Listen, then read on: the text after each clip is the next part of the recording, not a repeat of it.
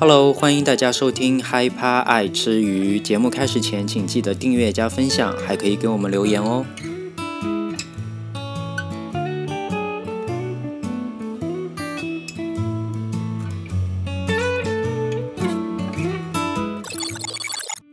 Hello，大家晚上好，欢迎收听第五集的嗨趴爱吃鱼，我是君君。这周大家过得怎么样呢？我这周真的是超级超级的忙，我上班也忙呢，下班还是忙。上班路上堵呢，下班也还是堵。健身房呢，还是更加的堵。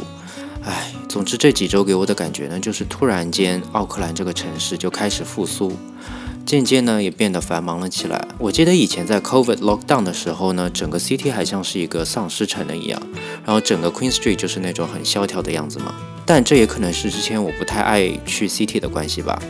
那我昨天去了一趟 City 呢，简直是简直了，整个让我感觉我整个人的人群恐惧症都要犯了。我觉得可能是因为最近国际留学生还有打工度假的都来奥克兰了吧，整个 CBD 的感觉呢就像是堆满了人。我想去的几家店和餐厅呢，不是没有座位，就是排很长的队。那个奶茶店叫什么 Machi Machi，那个 Machi Machi 呢已经来奥克兰开了一段时间了嘛。那我总是晚半拍，所以呢，我到现在还没有喝过。所以我难得周六，我想去一趟 City，然后去那家新开的 Machi Machi 试一下，因为我觉得那家的装修也不错，我去了还可以拍照打卡。结果呢，到了那里给我大排长龙，那排队其实也就算了，结果一个位子也没有。结果呢，就是到现在我还是没有喝过 Machi Machi，唉，那就让我整个吐死好了。什么新的流行，我反正都跟不上。估计下次我能喝上 Machi Machi 的时候，可能就是那家店要倒闭的时候了吧？哎呀，呸呸呸，乱说！呃，我祝 Machi Machi 红红火火，争取年底再开一家分店到南区，让南区的倒毛哥哥们尝一尝亚洲的味道。但是我在这里呢，还是千拜托万拜托，我求求你们 AUT 和澳大的莘莘学子们。请你们行行好，让我下次去 City 的时候呢，可以有机会喝上一次 Machi Machi 吧。你们呢，在我去 Machi Machi 的时候，就暂时去隔壁的鲜芋仙待一会儿，还控制人家去哪家店。对，就拜托你们让我赶上一次潮流吧，就让我吃上一口那个 Machi Machi，会怎么样？那虽然呢，我是爱开玩笑，说自己人群恐惧症都快犯了。感觉我一直在说国际留学生的不好，但我呢还是非常开心最近奥克兰的改变，因为人多了才有生机，有了生机才有希望嘛。好，说了那么多，我们就休息一下，赶紧播报一下我们本周的第一条新闻。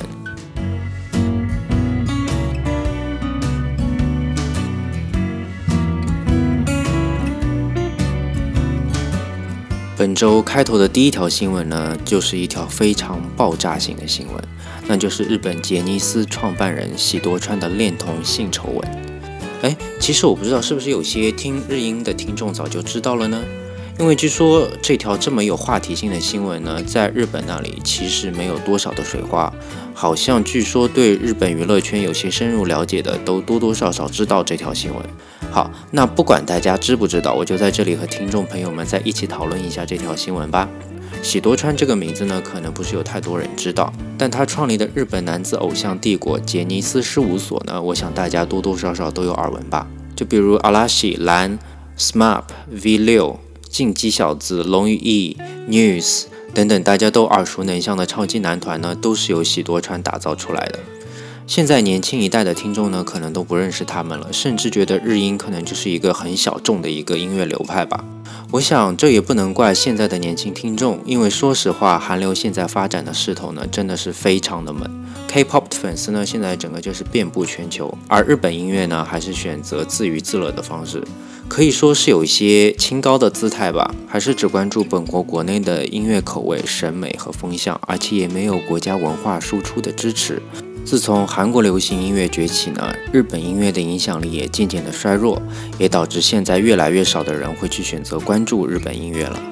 唉，想当年呢，我还在读初高中的时候，日音和 K-pop 还是旗鼓相当吧。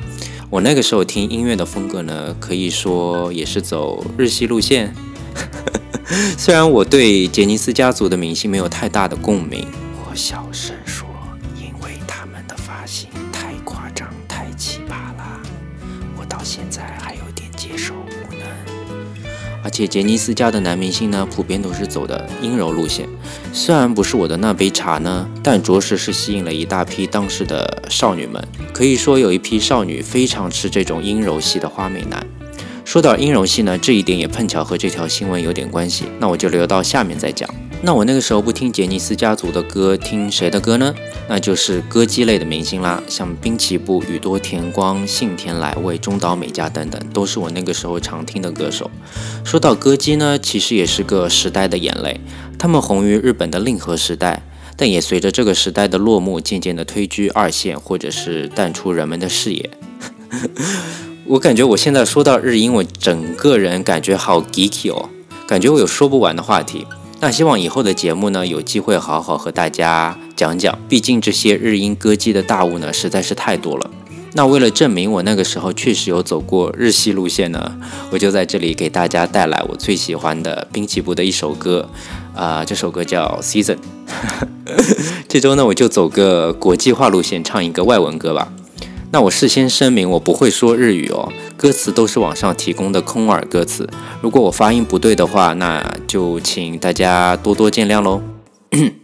今日がとても楽しいと、明日もきっと楽しくて、そんな日々が続いてく、そう思っていてあの頃。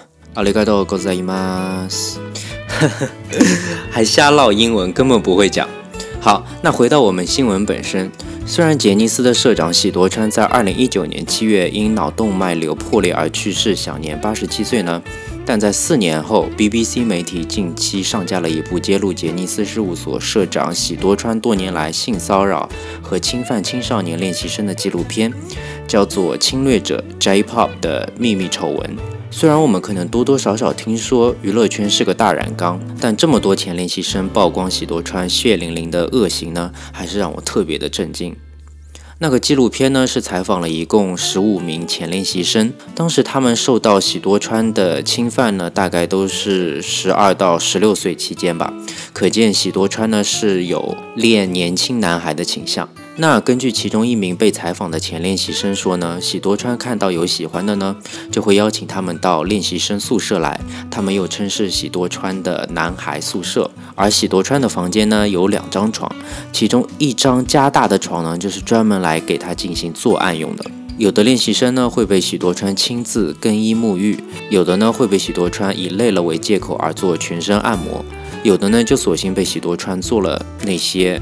知道比较羞耻的事情，不管他们是以什么方式被喜多川侵犯呢？他们共同有的一点就是不敢反抗，因为怕被冷藏。而且有很多练习生甚至说，他们的第一次呢都是给了喜多川。呃，这个真的是太恶心了。我觉得侵犯未成年真的是错上加错。但说到这里呢，我还没有说到最恶心的哦。那有些家长呢本来就知道喜多川有这一喜好。他们呢还故意把他们的孩子送到喜多川的床上，想要换来出道的资源。而且哦，他们的孩子在进行那些事情的时候呢，那些家长就在房间的隔壁。我看到这里真的很生气耶！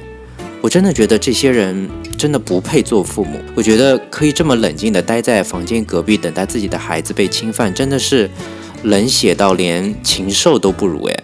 我觉得他们为什么不把自己的屁股送到喜多川床上呢？他们这样做不是变相把喜多川当做是那种古代的皇帝一样在进贡妃子吗？就因为这种歪风邪气的诞生呢，也出现了许多主动讨好喜多川的小练习生，他们的主动投怀送抱。那这样的恶性循环呢，真的是要卷死那些不想被喜多川侵犯的小练习生了。还有一点呢，我在上面有提到过，就是杰尼斯家族的明星呢，大多都是走阴柔路线的嘛。一部分原因呢，我觉得是公司故意打造的路线。但根据还有一名前练习生的爆料呢，喜多川会给他们注射雌性激素，也就是女性荷尔蒙。这样呢会让他们即使在变声期也不会声音变得特别粗，然后他们的体毛呢也会比较稀少，而且还会维持较为中性的外表。哇，那这样一爆料，就让我联想到这种日本花美男阴柔风格，是不是就是因为许多川因为自己的口味而打造出来的呢？然后莫名其妙的在一部分女生间还特别受欢迎。那秉持着每条新闻我都尽量衍生的精神呢，这条新闻我也有可以分享的事情啦。各位听众们，千万不要想歪啊！我本人并没有这种悲惨的遭遇，但有一件我小时候发生的事情呢，现在让我联想起来，觉得是不是和这个新闻讲的恋童癖有点关联呢？那我大概小学的时候呢，有参加校外的数学补习，那个时候的数学补习呢，不是在一个培训班，是一个私人数学老师在家里开办的。当时我记得一共有十个不到的小学生都在他家参加上课补习吧。那这个老师家呢还住着他的儿子，估计他的儿子当时是三十岁左右吧。那每当我们上课上到一半呢，我们就会看到这个老师家的儿子一丝不挂地走出他的房间门，而且是那种内裤都不穿，是整个隐私部位都暴露出来的那种哦。然后呢，他就光着身体故意走向我们，然后绕着我们走一圈，估计是想展示他那个。给我们小学生看吧。那那个时候呢，我们其实都还小，都不是特别懂，都会在那边一边打闹一边笑，说什么奇怪的大叔。因为他爸呢，就是我们的那个数学老师，也会很捧那个梗。对他那个儿子说：“喂，你也不害臊，快穿条裤子吧，什么什么，快回房间吧，这里这么多小孩。”但这个呢，似乎变成了我们每次上数学补习课的一个招牌节目。我们小学生反而还有点期待，每上课上到一半就会有这个环节出现。现在想来真的是蛮恶心的。我觉得这家的儿子就是一个暴露狂和恋童癖吧。所以，小朋友们，如果以后看到类似的事情发生呢，应该毫不犹豫地对他说：“叔叔，请你要个脸，穿件衣服吧，不然到时候我们就邀请警察叔叔一起来观赏喽。”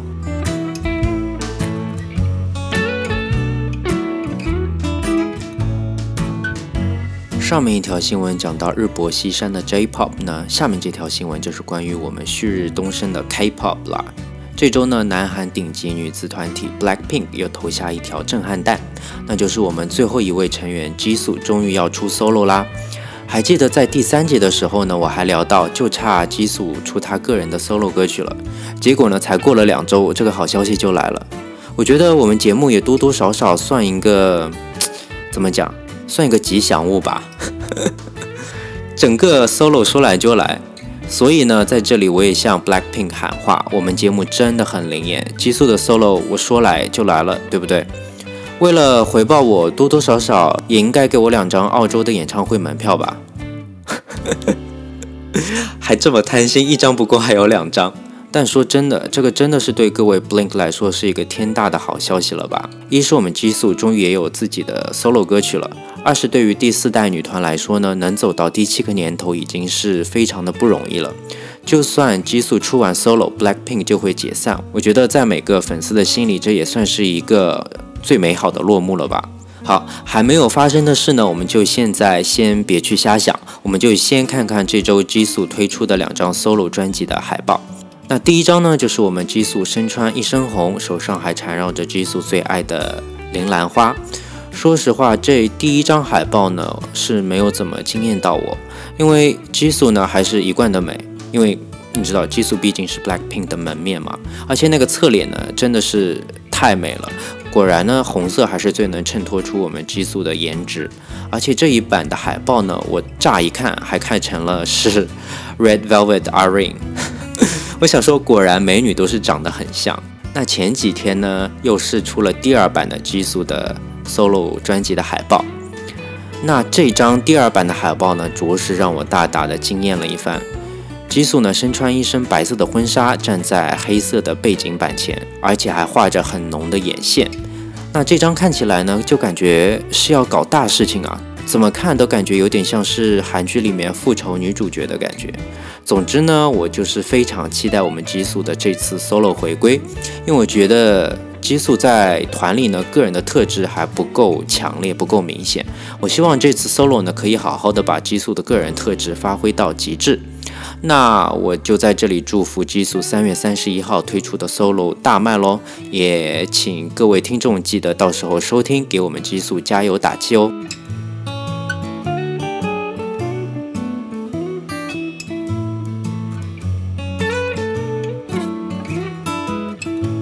好，上面两条新闻呢，我可能都是以幽默的方式和大家播报。那我先预告一下，下面两条新闻呢，我可能都是在很生气骂人的状态下播报哦。大家呢也跟着听听看，看看下面新闻的主人公有多烂、多气人。这周的烂人一号呢，就是曾经自封亚洲舞王的罗志祥。呃，其实我都不知道应该叫他罗志祥还是朱碧石，因为这条新闻呢是以朱碧石的身份来报道的。那在三月八号妇女节当天呢，罗志祥又重新穿上了在《极限挑战》里曾经穿过的女装，就扮演起他的第二人格朱碧石来。然后呢，这次是为了参加活动代言而站台嘛。那朱碧石在现场呢摆了很多油腻到不行的动作给在场的媒体拍摄。我劝各位听众，你们不要自行搜索，因为看了真的会让人非常的不适。我觉得几年前他还年轻的时候，在节目上扮的朱碧石呢，还能稍稍的看得过去吧。毕竟综艺节目呢还有后期的滤镜，但在几年后他还是这样的装扮呢，我觉得真的是非常的违和。因为第一，他的脸真的是肉眼看得出真的是老了很多，而且这次朱碧石的服装似乎又有了升级，变成了 baby blue 粉蓝色。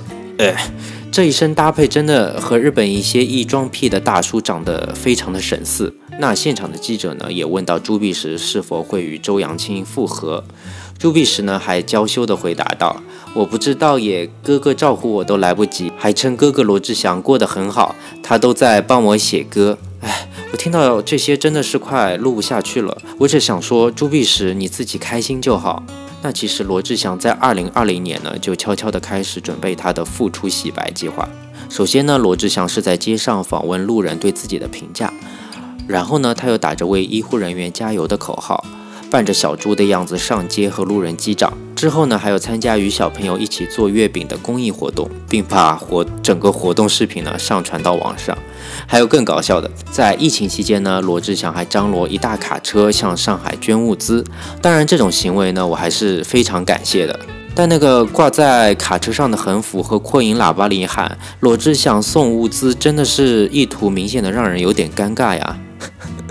但我们志晓呢，似乎对此也没有任何想要藏着掖着的心。他也曾喊话说，反正自己也洗不白了。虽然呢，我们志晓对自己的所作所为是非常的坦白，但我想说，他自己为何跌入谷底，他真的有反思过吗？因为丑闻风波之后，他还发布了自己的新歌，叫《修罗》。MV 里呢，反复以受害者的形象出现，被网友用不同的方式处死。很明显，在 MV 里呢，罗志祥的想法是自己的私生活被迫公开，受到了网络暴力。可是呢，我觉得罗志祥真的从来没有想过自己的行为对那些女孩带来的伤害，以及在社会上造成了怎么样的负面影响。唉，讲到这里呢，我就真的很生气，我真的为蝴蝶姐姐感到非常的不值。当初这么隐忍、这么无私的爱，到头来得到了什么？还不是连蝴蝶也当不成，变成了扑火的飞蛾，粉身碎骨，被骂小三，口碑一落千丈。现在呢，也只能退出娱乐圈，隐姓埋名。而罗志祥呢，哪里有女人就留情就有爱。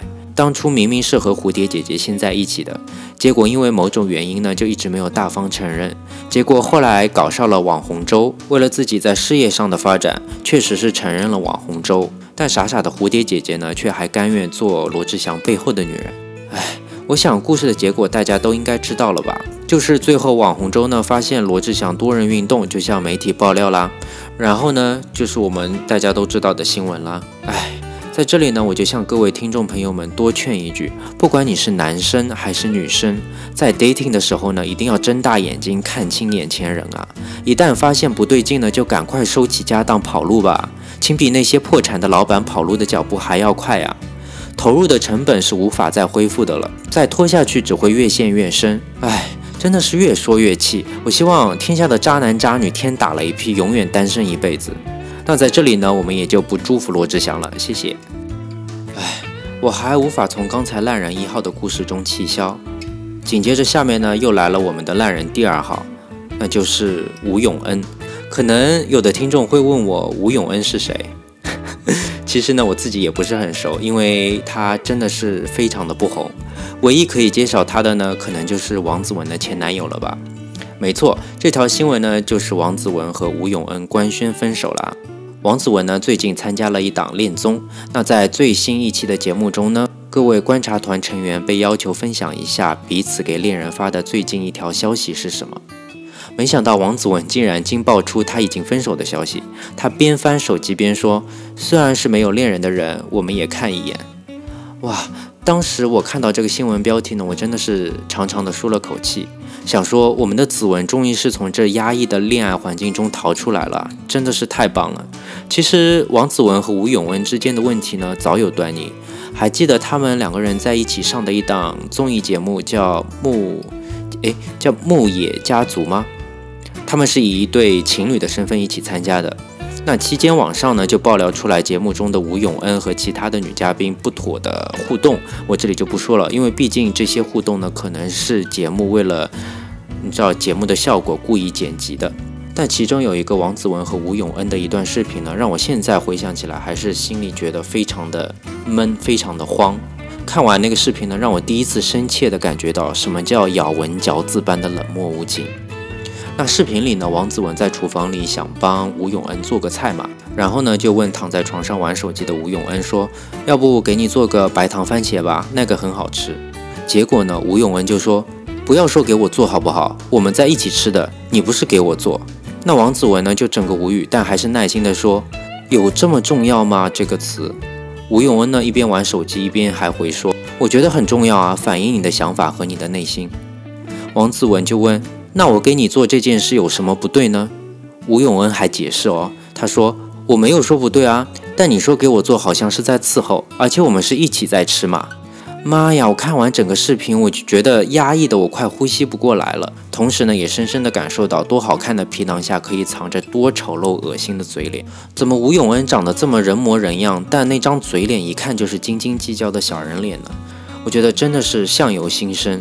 首先不说吴永恩在国外长大，中文不好，但就刚才那段对话，是要对中文多么精心钻研的人才能从别人的语句中一个一个字抠出来分析啊？难道各位听众不觉得和这种垃圾生活在一起，每天说话都要小心翼翼的，是多么的压抑吗？好，那就算王子文那句话有要伺候你的意思，那也请你放下你老爷的姿态吧，放下你手里的手机，赶快起床去帮王子文一起弄一下你想吃的菜吧，不要弄到最后感觉别人都在服侍你一样。我觉得这一副老爷的姿态，还有假清高的说别人，真的让我觉得由心的厌恶诶。那据网上的消息说呢，吴永恩在和王子文在一起后呢，也对进演艺圈有极大的兴趣。但由于他自身的魅力不足，再加上王子文的资源也有限，所以呢，吴永文就是在娱乐圈大门前一直在徘徊吧，就怎么也进不了娱乐圈那个大门。给人记得的身份呢，也就是王子文的前男友。我觉得他吴永文真的是活该。那在这里呢，我就祝福我们的子文分手快乐，脱离垃圾渣男，真的是明智之举。那也希望他快点找到下一个值得自己托付的人。同样的，我们也就在节目里不祝福吴永恩啦。呃，哎，算了，可以祝福吴永恩，就祝福他以王子文前男友的名声多接点电视剧里的软饭男的角色吧，让他过一下他的戏瘾，让他进一下，稍稍进一下娱乐圈的大门，然后马上再被踢出来，好吧？好，这周的新闻呢就这么多。说真的，我真的还是被刚刚的两条新闻给气到。怎么会世界上有这么多的人渣呢？我希望我的听众朋友们永远不要碰到这样的垃圾。我也希望大家不要被我今天播的新闻呢给破坏了一天的好心情。那我们一起平复一下心情，别忘了听到最后有今天的彩蛋哦。那大家晚安，我们下周再见，拜拜。说实话呢，我现在还是对最后两条新闻的女主人公感到特别的惋惜。但话说回来呢，这也不是他们自己的决定吗？一开始越是义无反顾，到最后却越是支离破碎。自己的决定呢，终究还是需要自己来买单。那这就让我不禁的思考：所以最完美进入恋爱的方式到底是怎么样的呢？是热烈的两情相悦，还是谨慎的犹豫再三？说实话，我没有答案。但我呢非常喜欢徐佳莹一首歌叫《雏形》中的歌词，没有关系，我喜欢我们的不积极，偶尔多愁善感也可以，温柔捧着爱的雏形。没有关系，我们不急着说我爱你，等时间允许，长夜将近，最后呼之欲出的那就是感情。